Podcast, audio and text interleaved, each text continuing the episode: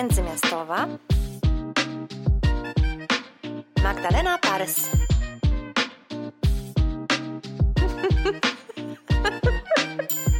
Dzień dobry. Witam serdecznie w podcaście Międzymiastowa. Ja nazywam się Magdalena Parys, jestem pisarką i nadaję co dwa tygodnie dla Was na platformach podcastowych, nazwijmy to w ten sposób, pod przychylnym skrzydłem magazynu Pismo, magazyn opinii. Postanowiłam, że będę teraz się już w każdym odcinku przedstawiać. Oczywiście nie tylko dlatego, że tak jest grzecznie i że robią to niemal wszyscy podcastowicze, ale także dlatego, że pozyskujemy z odcinka na odcinek wielu nowych słuchaczy, którzy zaczynają słuchać nas od bieżącego odcinka i zapewne miło by y, było dla nich, aby od początku wiedzieli u kogo i gdzie się znaleźli. Jak już y, większość z Państwa zauważyła, nasi nowi słuchacze zaraz się o tym przekonają, zapraszam przeważnie gości, gościnie, yy, tak zwanych animatorów kultury. I to oni zazwyczaj sami przeprowadzają wywiady, czyli są po tej drugiej stronie, czyli po tej, po której teraz jestem ja. Wydawało mi się to y, szczególnie ciekawe y, spojrzeć na nich od tej drugiej strony, nieznanej dla nich strony. Przepytuję ich więc i wiercę y, dziurę w brzuchu krytykom literackim, popularnym dziennikarzom radiowym i e, telewizyjnym, pisarzom, pisarkom, reporterom, redaktorom z wydawnictw, blogerom, niebawem agentkom literackim e, i także, no powiedzmy, skandalistom najróżniejszym. Ale przed, powiem tak, przed Wami wielu nieoczywistych, zaskakujących gości i niespodzianek. A ponieważ to podcast pisarki. Wiele dzieje się e, tutaj wokół literatury i e, książek, ale dzisiaj będzie troszeczkę inaczej. Wielkie święto. Mam zaszczyt gościć w Międzymiastowej wyjątkowego gościa, dyrektorkę warszawskiej Zachęty, panią Hannę Wróblewską, no a tym samym w pewnym sensie także samą Zachętę. E, pani Hanna jest historykiem sztuki, kuratorką wielu wystaw, w tym także wystawy w pawilonie Polonia na Binale Wenecji, to także aktywna uczestniczka życia e, kulturalnego, no i oczywiście, tak jak już wspomniałam, od 10 lat dyrektor Narodowej Galerii Sztuki Zachęta. Taka gościni to zawsze święto, lecz y, obchodzimy podwójne święto. Zachęta y, w grudniu, a więc zaledwie temu, zaledwie miesiąc temu obchodziła i obchodzi nadal jubileusz. Minęło bowiem 160 lat od założenia Towarzystwa Zachęta, które to powołało do życia zachętę. Ale o tym wszystkim ze szczegółami opowie nam e, pani dyrektor e, zaraz. E, no i powiem tak, no, nie ma chyba warszawiaka, który nie znałby pięknego budynku przy placu Stanisława Małachowskiego 3, w którym to właśnie od 160 lat mieści się jedna z najznakomitszych galerii sztuki w Polsce. Przygotowując się do naszej rozmowy i słuchając najróżniejszych wykładów, zapamiętałam, że w dawnej Polsce każdy kulturalny warszawiak szedł po kościele, y, by zobaczyć, co tam nowego w sztuce, czyli w zachęcie. To także miejsce burzliwych dziejów, o których opowie nam e, pani dyrektor. Ja pozwolę sobie e, przypomnieć, że to właśnie tam w 1922 roku doszło do zabójstwa pierwszego prezydenta Rzeczypospolitej Polskiej Gabriela Narutowicza przez malarza Niewiadomskiego. I chociaż zabójstwo y, pierwszego prezydenta y, Rzeczypospolitej y, Polskiej to mało optymistyczny wątek, ale powiem tak, w naszej rozmowie bardzo dużo jest wiary i jakiegoś takiego chyba pozytywnego przesłania. E, mm, to była dla mnie też e, wspaniała rozmowa, z której nie tylko bardzo wiele rzeczy się dowiedziałam, ale wniosłam jakąś taką dużą dawkę e, optymizmu i przede wszystkim no może banalnie to zabrzmi, ale w gruncie rzeczy jest to taka głęboka prawda, że sztuka przezwycięży wszystko. A teraz oddaję już głos y, naszej gościni, która opowie nam o tym wszystkim, y, mm, o tym jedynym w swoim rodzaju przedsięwzięciu, do którego doszło w czasach, gdy Polski nie było na mapach świata. Odcinek powstał we współpracy z Zachętą. Zapraszam. Dzień dobry. Dzień dobry, dobry wieczór, cześć. Dzień dobry wszystkim, to Bruksela. Dzień dobry, tu Katarzyna Tupylewicz ze Sztokholmu. Dzień dobry, Magda. Dzień dobry, tu Bartek Fetysz. Wy dziewczyny, tu Magda. Dzień dobry, jestem tu naprawdę. Na żywo. Dzień dobry. Dzień dobry. Bardzo mi miło gościć Panią i Zachętę w Międzymiastowej, e, a ponieważ zdążyłam już trochę opowiedzieć o Pani i Zachęcie w zapowiedzi, to pozwolę sobie z miejsca przejść do pytań, a uczynię tak dlatego, że czas ucieka, a ja mam tych pytań sporo. Zatem przechodzę do pierwszego pytania. Pani dyrektor, historia Zachęty jest fascynująca i tak naprawdę e, długo się zastanawiałam, od czego zacząć, zatem po prostu może zacznę od początku. Towarzystwo Zachęta założono 160 e, lat temu podczas zaborów w kraju, który tak naprawdę na mapach świata nie istniał politycznie nie istniał. No i właśnie wtedy grupa entuzjastów i znawców sztuki postanowiła utworzyć towarzystwo. Proszę nam opowiedzieć, jak do tego doszło, jak udało się zdobyć ten piękny budynek i wreszcie jak udało się e, dokonać e, coś takiego pod zaborami i to w dodatku Rosji. To bardzo długa historia, więc y, nie, pewnie nie jestem w stanie opowiedzieć jej z detalami, ale mhm. Y, wracając do połowy XIX wieku, musimy sobie przypomnieć, Y, jak wtedy wyglądała Warszawa, czy też uświadomić sobie, jak wyglądała Warszawa, która nie była stolicą niepodległego państwa, tylko była niedużym miastem na peryferiach, na peryferiach Imperium Rosyjskiego. Tak. I y, nie było tutaj, trudno sobie to dzisiaj uświadomić, ale nie było muzeów, nie było szkół wyższych, nie było jeszcze uniwersytetu, nie było bibliotek. Mhm. Z jednej strony było, była, było to coś na kształt pustyni kulturalnej, z drugiej strony było środowisko. Mieszkali tu artyści, mieszkali tu mecenasi, mieszkali tu ludzie zainteresowani sztuką. I to właśnie dzięki nim właściwie zaczęło się wszystko od artystów. Od artystów, którzy narzekali, że w Warszawie nie ma żadnych wystaw, nie ma żadnego stałego miejsca, żeby organizować wystawy, do których, do których dostęp by miała publiczność, wokół których mogliby się artyści zrzeszać taką główną postacią był tu w środowisku Wojciech Gerson, który swoim staraniem doprowadził do tego, że podczas, y, chyba to była podczas jednej z takich czasowych wystaw krajowych w jednym z pałaców warszawskich, stwierdził, że należy powołać coś na kształt stowarzyszenia, czyli towarzystwo, które potem otrzymało nazwę Towarzystwo Zachęty Sztuk Pięknych. Żeby to było możliwe, trzeba było oczywiście wejść w negocjacje z władzami. Te negocjacje no trwały koło dwóch lat i w 1860 roku wyszła odpowiednia ustawa. Ustawa oznaczała wtedy statut. To była ustawa powołująca Towarzystwo Zachęty Sztuk Pięknych i określająca zasady jego działania. Misje, cele, ale też y, w jaki sposób ono jest chociażby kształtowane. To, co, y, co musimy sobie uzmysłowić, co, o czym bardzo często ja nawet nie pamiętam, że prezesem że z racji tego statutu, ponieważ był to statut podpisany przez władze carskie, w mocy tego statutu prezesem, głównym prezesem towarzystwa zawsze musiał być Rosjanin i to mhm. był po prostu urzędnik carski, kurator naukowy okręgu warszawskiego. Jego nazwiska do takiej powszechnej świadomości nawet, nawet to historii towarzystwa nie przechodziły, dlatego że de facto wybieralnym wice, prezesem, czyli wiceprezesem, był ktoś już z członków założycieli towarzystwa. E, to towarzystwo powstało, żeby krzewić sztuki piękne i miało, miało kilka celów, które właściwie niewiele się zmieniły od, e, od 160 e, lat. Pierwszym celem była współpraca, dzisiaj byśmy powiedzieli, pomiędzy środowiskiem, pomiędzy artystami a mecenasami, czyli pomiędzy odbiorcami tymi, którzy mogli fundować działalność, a tymi, którzy mieli talent, żeby sztukę robić. I y, ta równowaga pomiędzy sponsorami czy też mecenasami a artystami była zawsze utrzymywana w Towarzystwie Zachęty Sztuk Pięknych. To było jedno chyba z pierwszych takich, jedna z pierwszych organizacji na terenach y, Polski, gdzie, gdzie artyści mieli tyle samo głosu, co ci, którzy na artystów płacili. Mhm. Drugim takim e, celem było, e, pierwszym to było rozkrzywianie e, kultury, rozkrzywianie sztuki, edukacja, stworzenie stałej wystawy nieustającej, czyli takiego miejsca, gdzie artyści mogliby cały czas pokazywać swoje obrazy.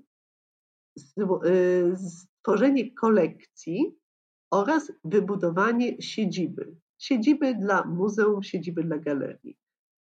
I powoli, powoli to wszystko się realizowało. Nie tak szybko, dlatego że przez pierwsze 40 lat zachęta była, e, działała w różnych innych miejscach, trochę, trochę w różnych innych pałacach, częściowo w pałacu, który dzisiaj jest hotelem europejskim, częściowo w resursie, Wystarczy powiedzieć, że.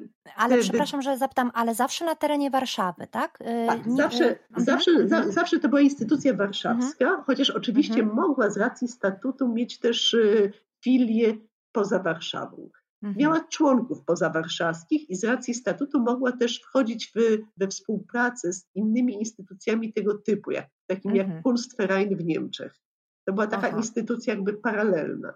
Rozumiem. Natomiast jeżeli mówimy o takiej historii zachęty, przypominamy sobie różne skandale z nią związane, to oczywiście y, bardzo szybko przypominamy sobie o Władysławie Podkowińskim oraz opowieści mhm. o prezentacji, na prezentacji, prezentacji obrazu Szał Uniesień, który mhm. wywołał tutaj taką mhm. burzę, prawda? Przypominam, mhm. Podkowiński namalował portret, podobno był to portret pewnej damy, która na, mhm. nago jechała na takim dzikim koniu. W pewnym tak. momencie to w Warszawie wybuchło duże zamieszanie, kim jest ta dama. E, obraz był krytykowany, Podkowiński przyszedł i pociął płótno.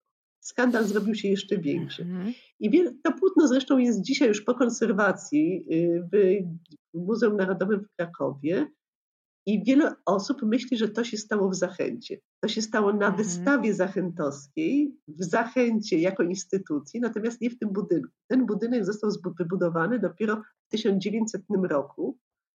I żeby on mógł mhm. być wybudowany, musiało zaistnieć y, parę sytuacji. Po pierwsze, y, towarzystwo musiało zebrać odpowiednie fundusze.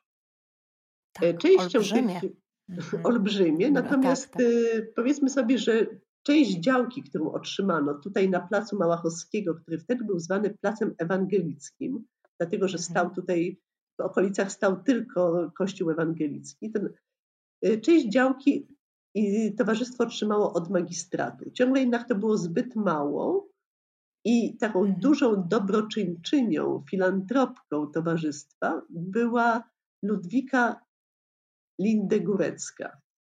Ona zapisała w swoim testamencie, zapisała działkę, która graniczyła z działką towarzystwa oraz zapisała kamienicę, której już teraz nie ma, ale ona była tutaj bardzo blisko i środki z wynajmowania tej kamienicy miały być, miały iść na utrzymanie Towarzystwa Zachęty Sztuk Pięknych.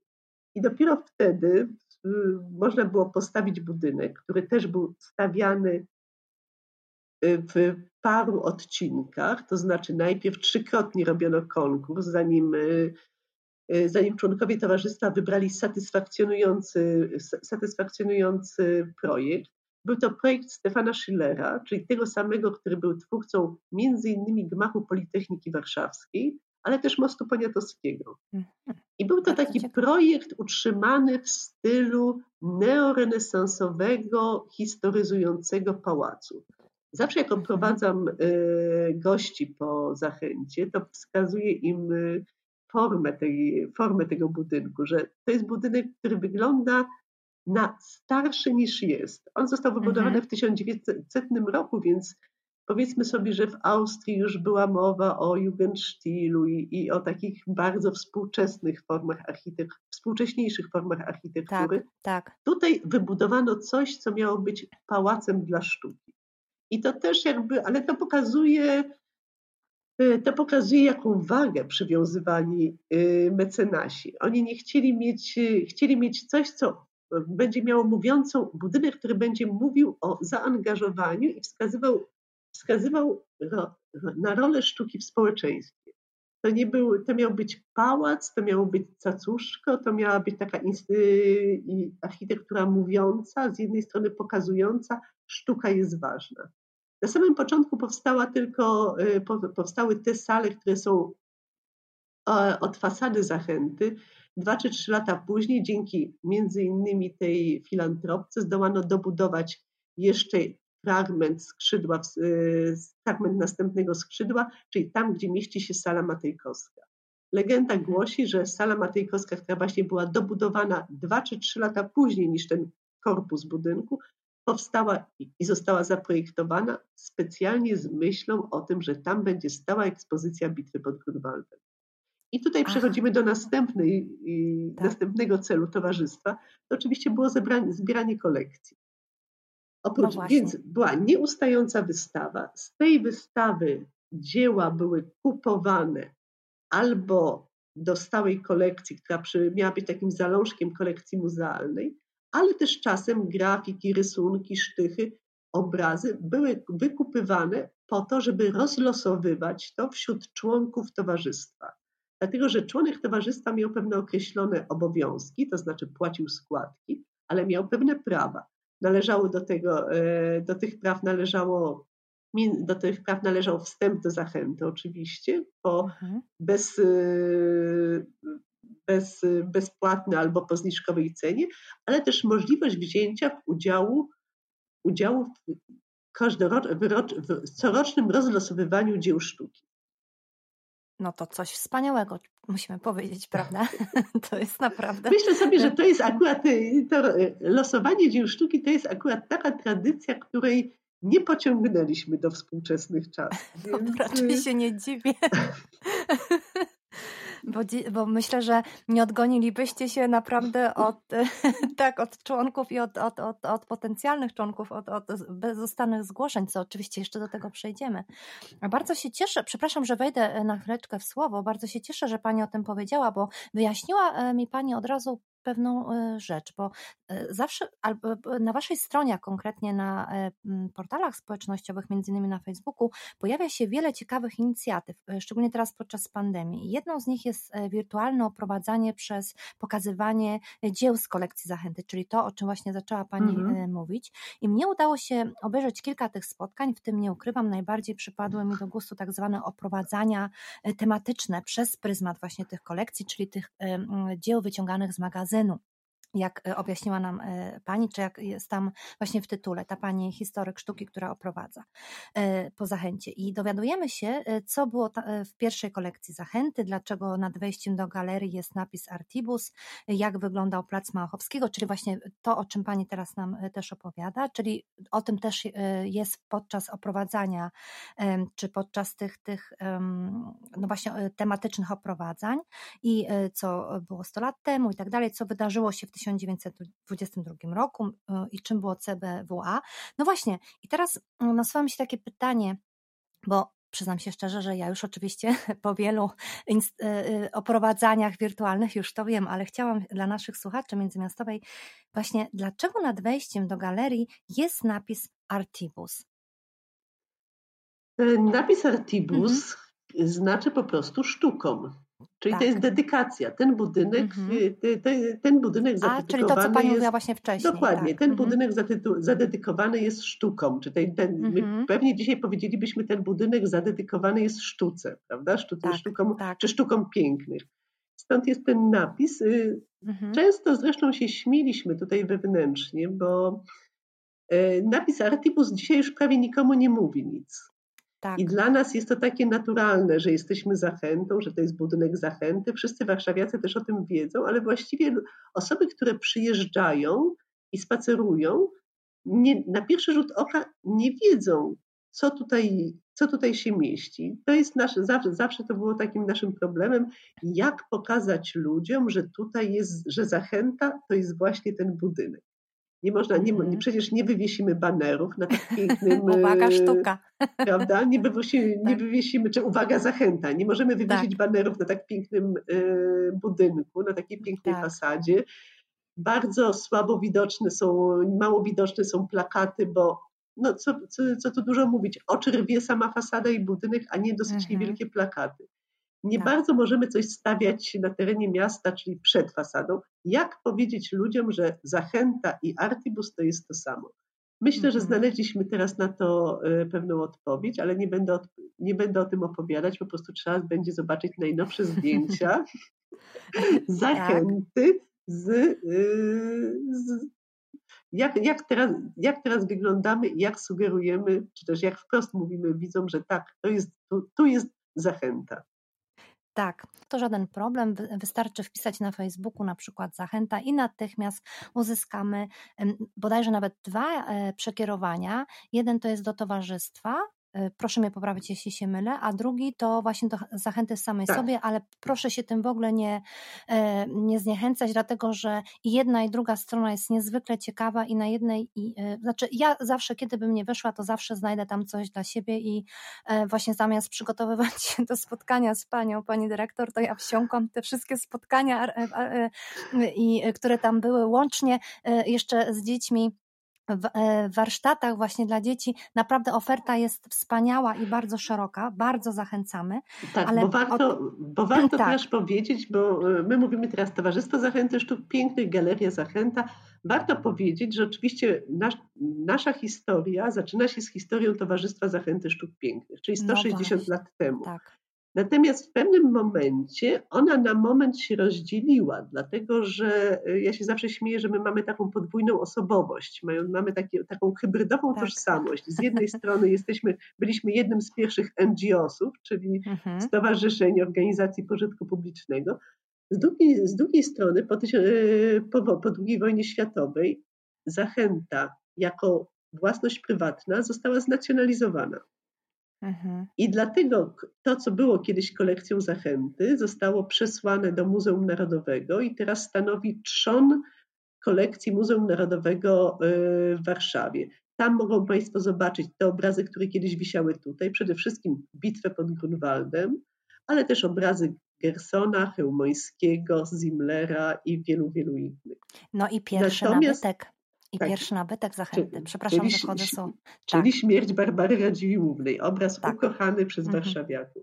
Natomiast tak. tutaj powstała instytucja, która została nazwana Centralnym Biurem Wystaw Artystycznych, która również miała być galerią, miała być takim miejscem produkcji wystaw sztuki współczesnej, miała być takim też głową sieci, czyli pod nią miały podlegać różne inne e, e, galerie współczesne, powołane w innych miastach y, Polski.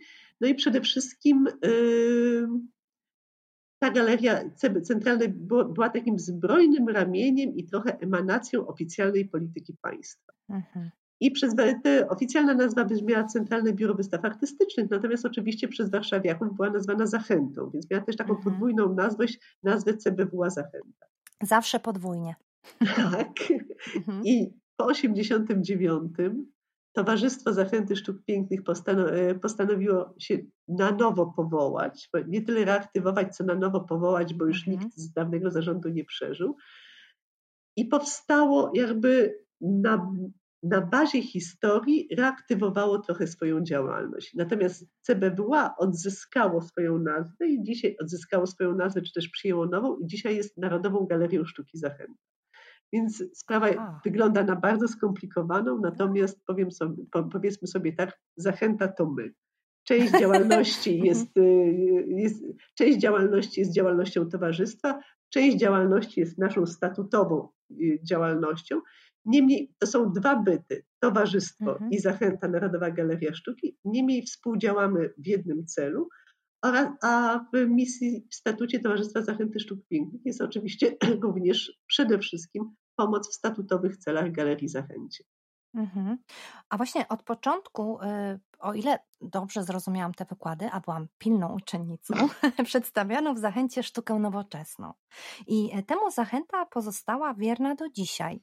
E, I to, co możemy w niej podziwiać, to e, zmieniające się regularnie wystawy. Oczywiście mówię też o tym okresie, specjalnie pomijam pandemię, tak jakby jej nie było, dobrze? Zasugerowałam się też tym, co zobaczyłam u was, u was na stronie, też do tego przejdziemy.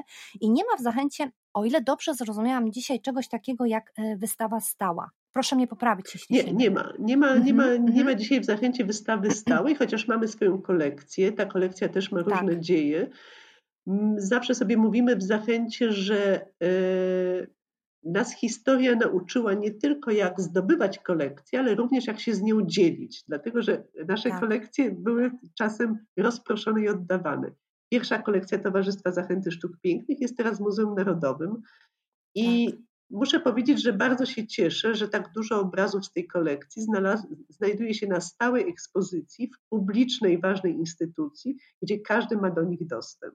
Druga, druga kolekcja, która była nie tyle kolekcja, co zbiory, powstawały tutaj prze, po II wojnie światowej przez 50 lat trwania Centralnego Biura Wystaw Artystycznych.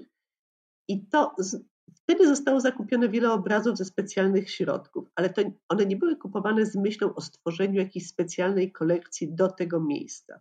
One były mhm. kupowane po pierwsze bo państwo wtedy było jedynym mecenasem, więc był to rodzaj takiej pomocy artystom przez kupowanie -hmm. ich obrazów, które pokazywało się na oficjalnych wystawach. I te obrazy czasem zostawały tutaj, ale czasem odjeżdżały do innych muzeów, do domów kultury, do fabryk, czyli też kupowaliśmy, ale oddawaliśmy. Mhm. Nawet była. Tak, nawet e, e, o ile dobrze sobie przypominam, chyba doszło do licytacji, prawda? Ale to, już, to, to już są tak. lata 90. To A, są już okay, lata 90, okay. początek mhm. lat 90., kiedy Zachęta przestała być Centralnym Biurem Wystaw Artystycznych i y, zaczęła być kreowana na instytucję, która oczywiście ma swojego organizatora i tym organizator, organizatorem jest minister kultury, natomiast prowadzi mhm. samodzielną działalność programową. W związku z tym jednym z takich pierwszych gestów było przejrzenie, co jest w zbiorach zachęty i czy to układa się w jakąś kolekcję. I osoby, które tutaj pracowały, zrobiły wybór. Część dzieł pozostała jako zaczątek nowej kolekcji, ponieważ były one bardzo, e, miały one bardzo wysoki, bardzo wysoki walor artystyczny. To na przykład mhm. E, zbiór Starzewskiego, Winiarskiego czy obrazy Erny Rosenstein Część mhm. obrazów została zatrzymana, bo były one interesujące z różnych innych przyczyn, albo stanowiły taki niezły przykład twórczości pewnych kluczowych artystów z tego okresu. Natomiast część rzeczy została rozsprzedana, dlatego że y, moje koleżanki, które tutaj pracowały, stwierdziły, że to nie są obrazy w jakiś sposób y, pasujące do kolekcji, do kolekcji publicznych. Lepiej niech one będą u ludzi w domach i cieszą ich y, oczy. Tak, pieniądze, które z tego i serca, pieniądze, które z tego zostały zebrane, poszły oczywiście na zakupy, na uzupełnienia i, i zupełnienia innych dzieł do kolekcji. Mhm. Więc teraz już, mhm. teraz już niczego nie sprzedajemy. Y, ostatnio nie obdarowujemy członków. Nie obdarowujemy. Też, nie? Natomiast teraz mamy inny sposób na dzielenie się naszymi dziełami.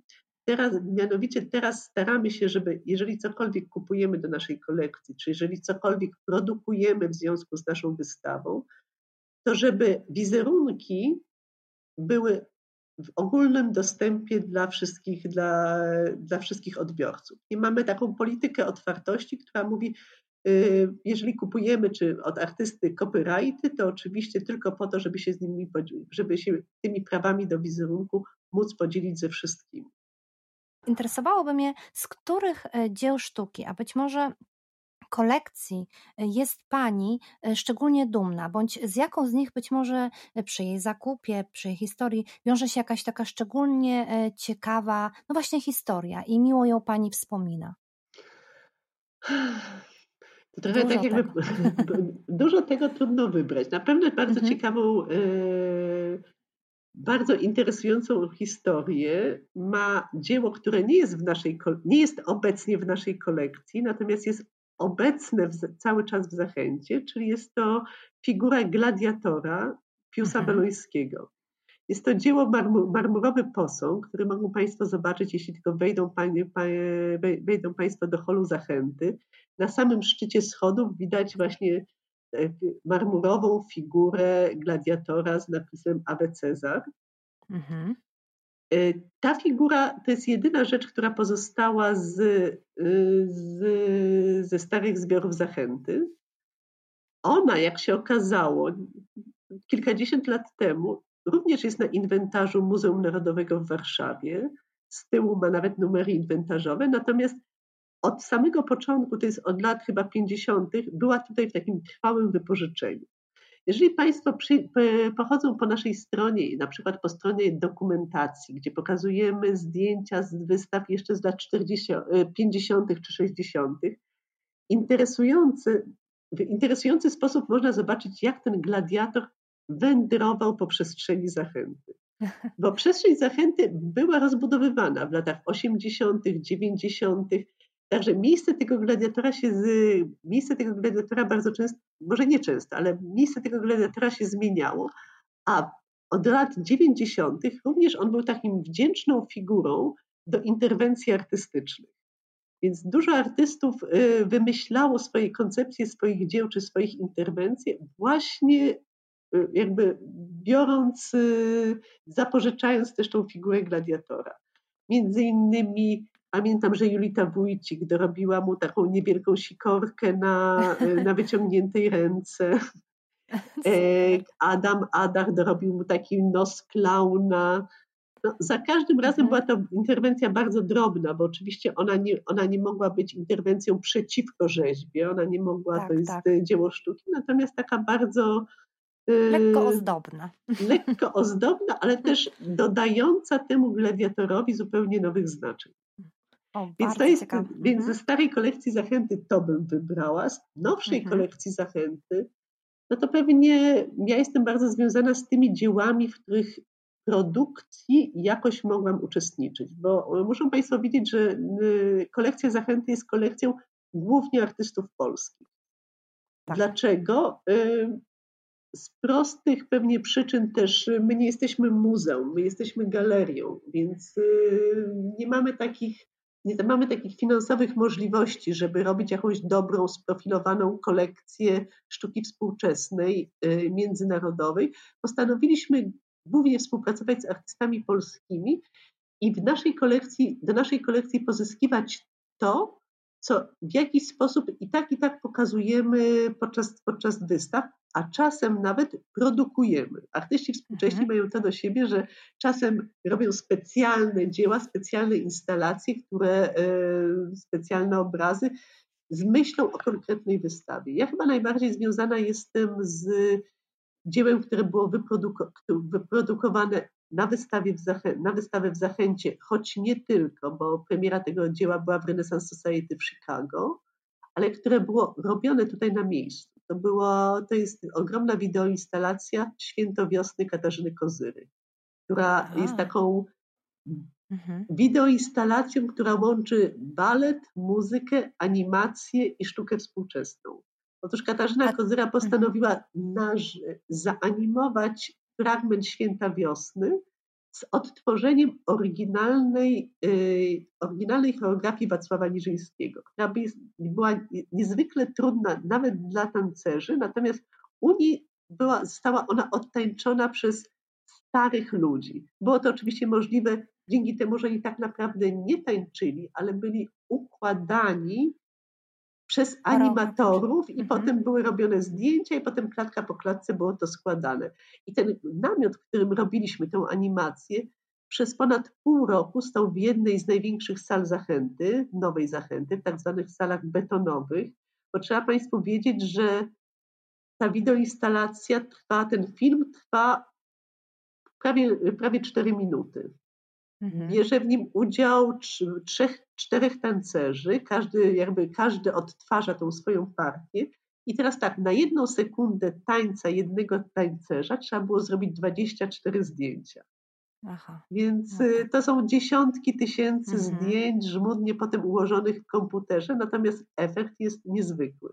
Myślę, że to, był taki, to była taka wystawa, Święto Wiosny to była taka wystawa po której tutaj w Polsce skończyła się taki, skończył się nieco taki strach przed Katarzyną Kozyrą, bo ona zawsze była mhm. uznawana za artystkę interesującą, zawsze posądzano, zawsze była taka mowa, y, czy ona czasami nie, nie jedzie na skandal, czy to nie chodzi tutaj tak, tylko o tak. skandal, mhm. gdzie, jest to, gdzie jest tu mistrzostwo, gdzie jest tu maestria, po pokazaniu... I substancja, tak, Dokładnie, tak. po pokazaniu mhm. Święta Wiosny, grona akademików stwierdziło, że absolutnie to jest wybitna artystka, a dzieło Świętowiosny jest jednym z takich kluczowych dzieł w sztuce polskiej.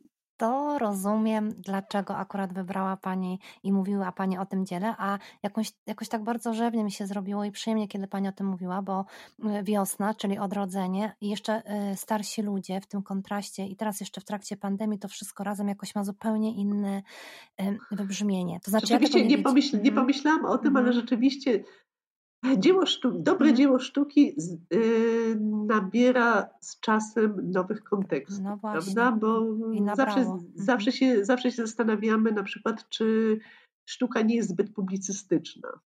Mhm, Ona czasem tak. jest publicystyczna, natomiast ta dobra sztuka otrząśnie się z publicystyki, będzie tak samo aktualna za pięć i możliwa do odczytania, choć czasem w inny sposób, za 7, 10, 20 czy 50 lat.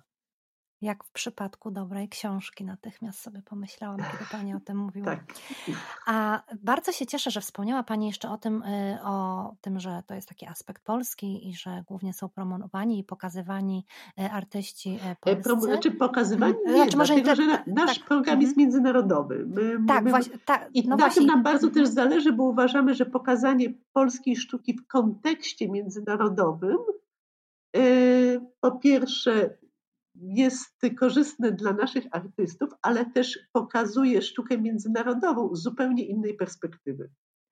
Tak, i właśnie tu chciałam nawiązać do Waszego kalendarza na stronie. Widziałam tam już zapowiedź trzech nowych, fascynujących wystaw. Bardzo ściskam kciuki, żeby doszło y, do, do, no do ich przedstawienia, wystawienia, ale między innymi przyznaję szczerze, mnie bardzo zainteresowała wystawa, e, którą planujecie no, na wiosnę. I to jest duża właśnie międzynarodowa wystawa Zimna rewolucja społeczeństwa Europy Środkowo-Wschodniej wobec socjalizmu 1948-1959.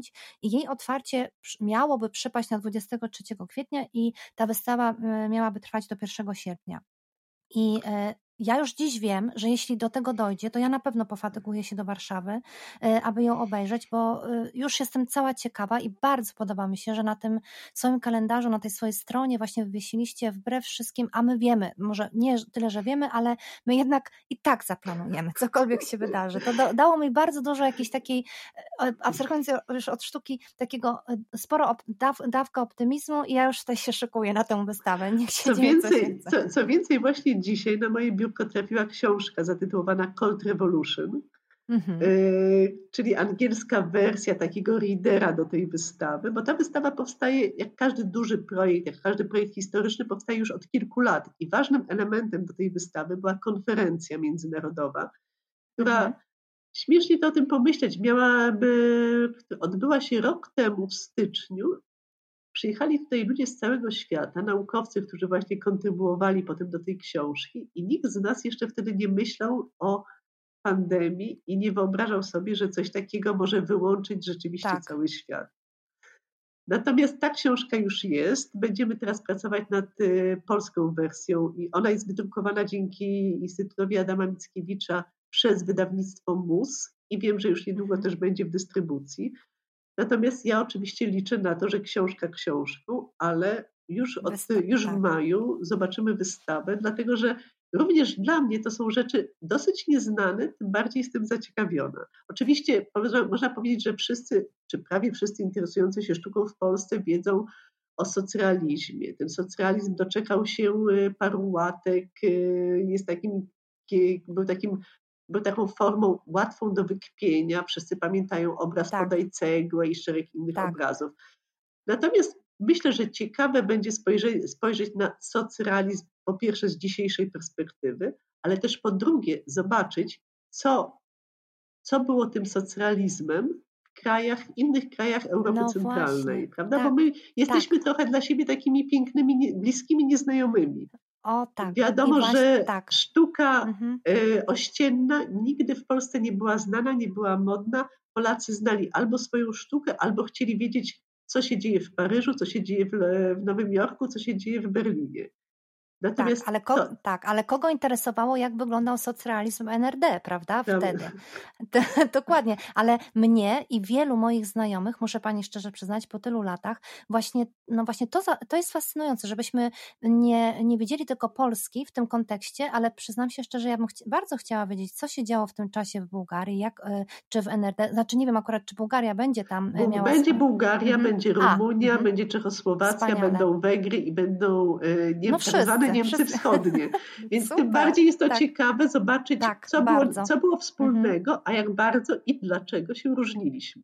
No właśnie. Także, a którą e, z tych wystaw, e, które już zapowiadacie, e, pani by gorąco polecała? Bo ja tutaj już poleciłam właśnie naszą zimną rewolucję, socrealizm wszystkich demoludów, ale, ale na jaką wystawę pani by chciała zaprosić naszych słuchaczy? Powiem tak, najchętniej, mhm. najchętniej zaprosiłabym bym Państwa do, do tego, żeby odwiedzić zachętę w lutym, bo w lutym, mhm. mam nadzieję, udostępnimy dwie wystawy, które, z których jedna już została, już od, już od listopada czeka na swoje otwarcie. Jest to wielka wystawa mhm. Rzeźba w poszukiwaniu miejsca, a tak. jednocześnie teraz kończymy taki projekt artystyczny Joanny Rajkowskiej, który nazywa się Rizopolis, który miał być otwarty w końcu w końcu stycznia. Mam nadzieję, że przesunie się to nie, niedługo, czyli że rzeczywiście będziemy otwarci już na początku lutego. Rizopolis to jest projekt, który trochę, artysta, artystka zaprasza nas do takiego miasta przyszłości, mhm. miasta po jakiejś katastrofie. To nie jest wystawa pandemiczna, bo ona nad tym projektem pracuje, pracuje już trzy lata, ale jakoś się zbiega w myśleniu. Ona pokazuje świat po, takiej, po jakiejś wielkiej katastrofie, gdzie ludzie znajdują schronienie pod ziemią. I to mhm. y, taką opiekę dają ich łącza drzew, które są nad nimi, które tworzą taki, dla nich taki bezpieczny, bezpieczny, bezpieczną przestrzeń. Stąd ta nazwa Rizopolis, miasto mhm. kłączy. I myślę, że to będzie, mhm. my tam się znajdziemy, znajdziemy się, znajdziemy się w tym mieście trochę jak y, bohaterowie jakiegoś filmu, tak, dlatego że tak. jednocześnie będziemy filmowani i obraz siebie w tym Rizopolis będziemy mogli, mogli obejrzeć z pewnym opóźnieniem w następnych salach zachęty. Także to jest taka, y, taki projekt bardzo uczestniczący, wybitnej mhm. artystki, którą wszyscy kojarzymy przede wszystkim z Palmy, tak, z tak, Palmy tak, na, na, na, mhm. na, na rondzie de Gola, mhm. czyli z, z, tego dzieła, które nazywa się Pozdrowienia z Alei Jerozolimskich. Jest to ty, tym razem jej projekt nie w przestrzeni publicznej, ale w galerii, natomiast projekt, którego, który czyni widza też uczestnikiem. Więc pod tym kątem tak. zbliżony, jest do, zbliżony jest do jej, y, do jej idei Y, sztuki publicznej. Właśnie Więc... chciałam się pochwalić z tą palmą, ale pani mnie uprzedziła. ale fajnie, że pani o tym, bardzo fajnie, że pani o tym wspomniała, bo to też przybliża natychmiast warszawiakom, ale nie tylko warszawiakom, bo przecież y, akurat nasz podcast słucha ją głównie osoby mieszkające y, poza granicami Polski, więc to jest też niezwykle ciekawe, bo każdy zna Palmę, a teraz jeszcze pozna podziemne miasto auto. My postanowiliśmy, zapraszam więc Państwa na obie te wystawy w lutym, dlatego posługuję się tutaj raczej datą niż tytułami wystaw, Natomiast mhm, dobrze, dobrze. jak pani wie, y, my dosyć dużo działamy w sieci. Lockdown zmusił nas do poszukiwania też innych, y, innego sposobu Bardzo kontaktowania się z naszą publicznością. Mhm. Chociaż to wszystko oczywiście ma za zadanie ściągnąć kiedyś, choć raz Państwa tutaj do budynku zachęty, bo jednak takie fizyczne, fizyczny kontakt tak. ze sztuką to zupełnie, to zupełnie co innego. Natomiast jakby zupełnie świadomie postanowiliśmy na przykład nie organizować otwarcia online wystawy rzeźby, czy otwarcia online wystawy Rizopolis. My tę wystawę pokażemy w online, ale dopiero po jej otwarciu dla fizycznym, dlatego że bardzo nie chcemy, żeby y, coś, co, w czym przestrzeń jest tak ważna, było do zobaczenia wyłącznie w przestrzeni internetu. Pewne rzeczy trzeba poczuć.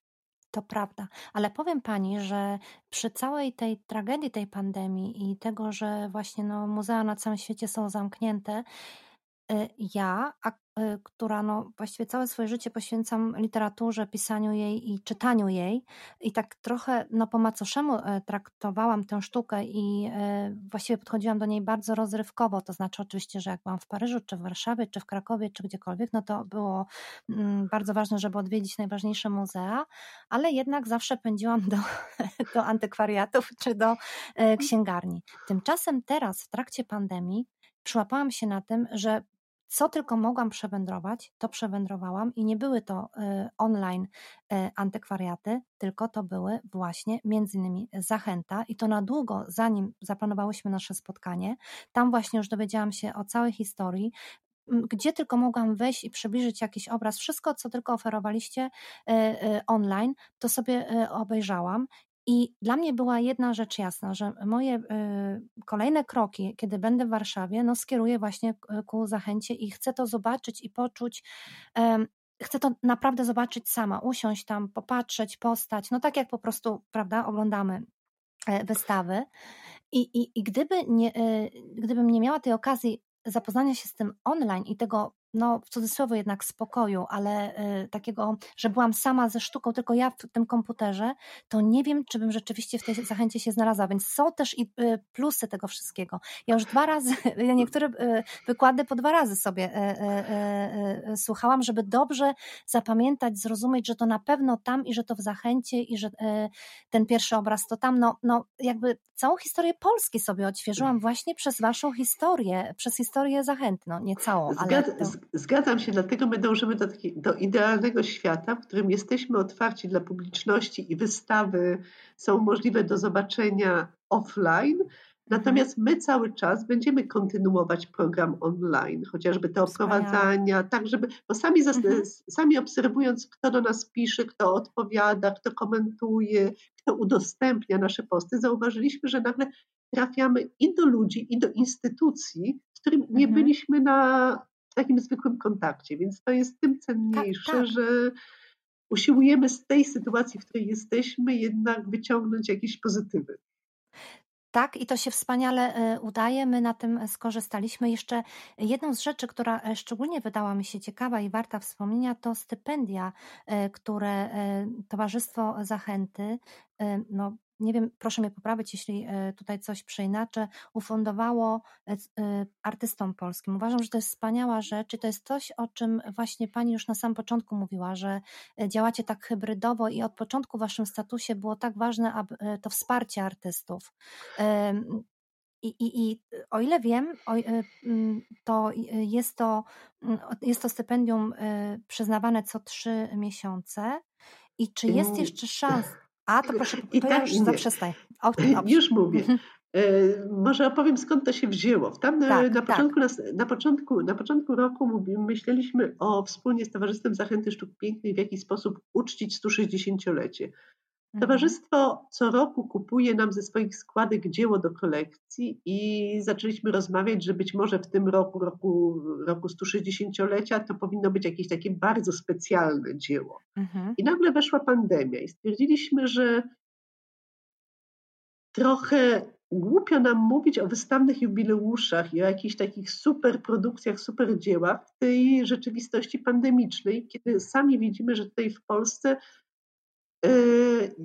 jedną z, taką, z takich grup najbardziej poszkodowanych są artyści. Artyści, którzy tak. są niewidoczni przez system, więc y, w większości, jeżeli nie mają tylko, jeżeli nie mają etatów, na przykład są nieobjęci żadną opieką zdrowotną i tak dalej. Mm, tak. Więc kupienie jednego dzieła pomogłoby jednej galerii i jednemu artyście. Więc stwierdziliśmy, że może nie kupujmy już nic, nie produkujmy, tylko skupmy się na tym, żeby to, co wydalibyśmy na zakup tego dzieła, podzielić w jakiś sensowny sposób i zrobić z tego stypendia artystyczne. Od, od, razu, tylko od razu stwierdziliśmy, że te stypendia muszą być wyraźnie, mm, jakby musimy im nadać jakiś kierunek. Dlatego, że jesteśmy, jesteśmy niewielkim towarzystwem, jesteśmy oczywiście dużą galerią, ale z ograniczonymi, z ograniczonymi finansami w związku z tym postanowiliśmy, że skoro jest kolekcja, skoro jest jubileusz, skoro są artyści, to niech to stypendium będzie nakierowane do tych artystów, których dzieła mamy w kolekcji. To, mhm. będzie, to, jest, to będzie stypendium jednorazowe. E, będziemy, przyznajemy pięć, przyznawaliśmy pięć takich stypendiów co miesiąc. Teraz, e, teraz to są wysokości 5 tysięcy złotych. Zasada była taka, że my wybieraliśmy artystów, stworzyliśmy taki rodzaj komitetu jury mhm. E, i to, na czym nam zależało, to, że artysta, stypendysta w jakiś sposób nam się odwdzięcza, ale nie dziełem sztuki, tylko my go prosimy o komentarz do historii Zachęty, mhm. komentarz do dzieła, które ma e, u nas w, e, w kolekcji, albo o wspomnienia z lat 70., albo z czasów swoich. No, dostos- za każdym mm-hmm. razem forma tego gestu dostosowana jest do chęci i możliwości artysty, ale w ten sposób my też wzbogacamy swoją historię, wzbogacamy swoją kolekcję, dajemy inny kontekst i jakby nakierowujemy się na artystów, z którymi współpracujemy. I zresztą to nam pozwoliło też zrobić trochę jeszcze na nowo, z trochę innym spojrzeniem, zwrócić się ku naszej kolekcji i odświeżyć znajomość z tymi artystami, którymi, z którymi z różnych powodów przez od wielu lat nie byliśmy w kontakcie. A mhm. biorąc pod A uwagę. przecież są i tworzą nadal. Którzy tak. są i mhm. tworzą. Niektórzy z nich są mhm. już dosyć, niektórzy z nich już y, są dosyć, y, dosyć, dosyć leciwi. Może już nie tworzą tak dużo, nie tak często są są e, wystawiani, ale są częścią naszej historii, są tak. częścią naszej kolekcji i ciągle jeszcze mogą nam o tym coś ciekawego powiedzieć. Wspaniała inicjatywa, piękny pomysł e, teraz w tych czasach. Miejmy nadzieję, że może parę innych instytucji mogłoby wziąć przykład z Państwa. Jak na razie nasze, mhm. nasze Towarzystwo Zachęty Sztuk, bo Zachęty Sztuk Pięknych pozyskuje kolejne e, instytucje, ponieważ ten projekt ma się rozwijać. Na, e, to ma być 160 stypendiów na 160-lecie, a do tej pory chyba mhm. tych stypendiów było 20, więc cały czas pozyskujemy partnerów, pozyskujemy pieniądze, Wspaniale. tak żeby ten projekt trwał i trwał i trwał. A jeszcze na koniec chciałam się zapytać, ja wiem, że to jest takie naiwne pytanie, ale to bardzo dobrze, bo e, nie tylko ja jestem naiwna, wiem, że wielu słuchaczy też pewnie się nad tym zastanawia. Czy, czy, czy e, można jeszcze stać się członkiem Towarzystwa e, Zachęty i jak można, i przede wszystkim jak możemy my, słuchacze, Towarzystwo Zachętę wesprzeć? Powiem tak, dzisiaj to jest łatwiejsze niż kiedykolwiek, dlatego o. że w dawnych czasach, to jeżeli się chciało wstąpić do Towarzystwa Zachęty Sztuk Pięknych, trzeba było mieć, mieć członków wprowadzających.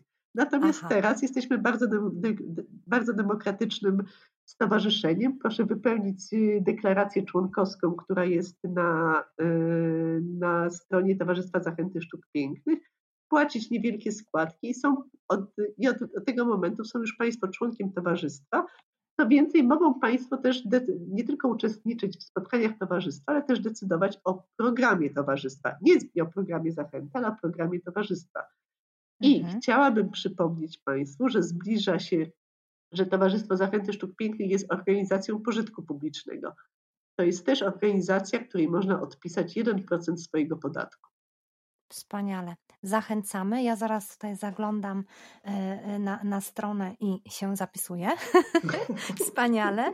A jakie marzenia ma e, pani dyrektor zachęty na ten nadchodzący rok? A nawet na, może, może niekoniecznie na ten nadchodzący rok, bo on tak jeszcze może być różny, ale na nadchodzące lata. Czy jest wystawa bądź artysta, którego pracę chciałaby pani przedstawić, a co do tej pory nie było łatwe i właściwie jakoś nie miało szansy się udać? Czy ma pani jeszcze jakieś takie marzenia związane z tym? Mam wiele marzeń. Mhm.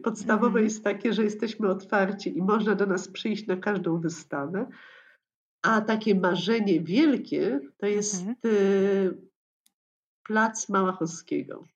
To jest rewitalizacja Placu Małachowskiego w, w, ramach współpracy z miastem i z parafią ewangeli, ewangelicko-augsburską i z Muzeum Etnograficznym, tak żeby ten plac był nie tylko on już nie jest parkingiem tak jak tak. kiedyś, mhm. prawda? On jest już takim mhm. miejscem, na którym my w miarę możliwości y, prezentujemy projekty mhm. artystyczne i latem jest, stało się to już takim zaczątkiem fajnego miejsca dla spotkań warszawiaków, ale ten plac wymaga jeszcze przebudowy, więc moje marzenie to jest takie, żeby znaleźć się w agendzie miasta, która jest mm. miasta Warszawy, który jest właścicielem tego, e, tego placu, z planem przebudowy. Tak, żeby było łatwe, proste wejście i żeby ten plac tętnił życiem i był, taki, był takim placem dla ludzi.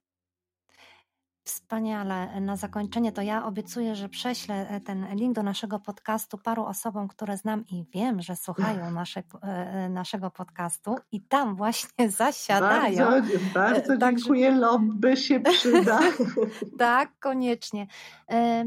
Pani dyrektor, bardzo, bardzo dziękuję za tę rozmowę. Jak zwykle dowiedziałam się kolejnych e, ciekawostek. Mam nadzieję, że zachęciliśmy naszych słuchaczy do odwiedzenia zachęty nie tylko online, ale natychmiast do udania się E, bo e, no, jak tylko otworzą nasze granice tutaj, mm, tak, bo my nadajemy to z Berlina i... i a jeśli Państwo tak. są w Warszawie, zapraszamy do księgarni Zachęta, która cały czas jest otwarta, a, jest to, no jest, a daje to możliwość wejścia do budynku, zobaczenia holu, zobaczenia chociażby rzeźb Ksawerego Dunikowskiego i nabycia jakiejś fajnej książki. No właśnie, i tych trzech wspaniałych niewiast, które tam stoją, które mnie tak bardzo intrygują, e, e, ale to sobie jeszcze, e, to jeszcze o tym opowiem trochę jak już po naszej rozmowie, bo tam są takie trzy rzeźby kobiece, prawda? Kobiety brzemienne Ksawerego mhm. Dunikowskiego, no które są zapowiedzią, czy też pierwszym dziełem wchodzącym w skład wystawy Rzeźba w poszukiwaniu miejsca. One jakby witają, natomiast sama mhm. wystawa rozgrywa się już na dolnych salach. Ale myślę, że to jest bardzo. To są rzeźby z 1906 roku. Zachęta powstała w 1900, więc to jest trochę taki powiew y, tak. historyzmu, prawda? Że wszystko to Ale, się bardzo tak. pięknie tak. komponuje. Absolutnie i wygląda niezwykle intrygująco. E, e, zostawiam sobie na koniec to pytanie, bo nie chciałam e, właśnie powiedzieć, że nie wiem, co to jest, czy to jest stałe, czy nie, a teraz przy okazji dowiedziałyśmy się jeszcze, bo to jest chyba całkiem pierwsza wystawa, która miała być, albo ona już jest, prawda? Ta wystawa jest już zmontowana, to jest ta wystawa, Aha, która tak, od tak, listopada tak, czeka na swoje otwarcie. A, tak, tak, tak, tak. To już mi się a rzeźby pochodzą tak. z, z, kolekcji Muzeum Narodowego w Warszawie, z kuli, a dokładnie z, od, z, oddziału, z oddziału kulikarnia, który jest Muzeum Ksawerego Dunikowskiego. Oszaleje, czyli nie jedna wystawa, nie tylko Zimna Rewolucja, ale zaraz te wszystkie trzy, a i możecie Państwo przeczytać o, o tych wystawach, bo już wiadomo kiedy, co i jak. Znaczy nie wiadomo, ale tak naprawdę my łudzimy się, że wiadomo. I jesteśmy dobrej myśli.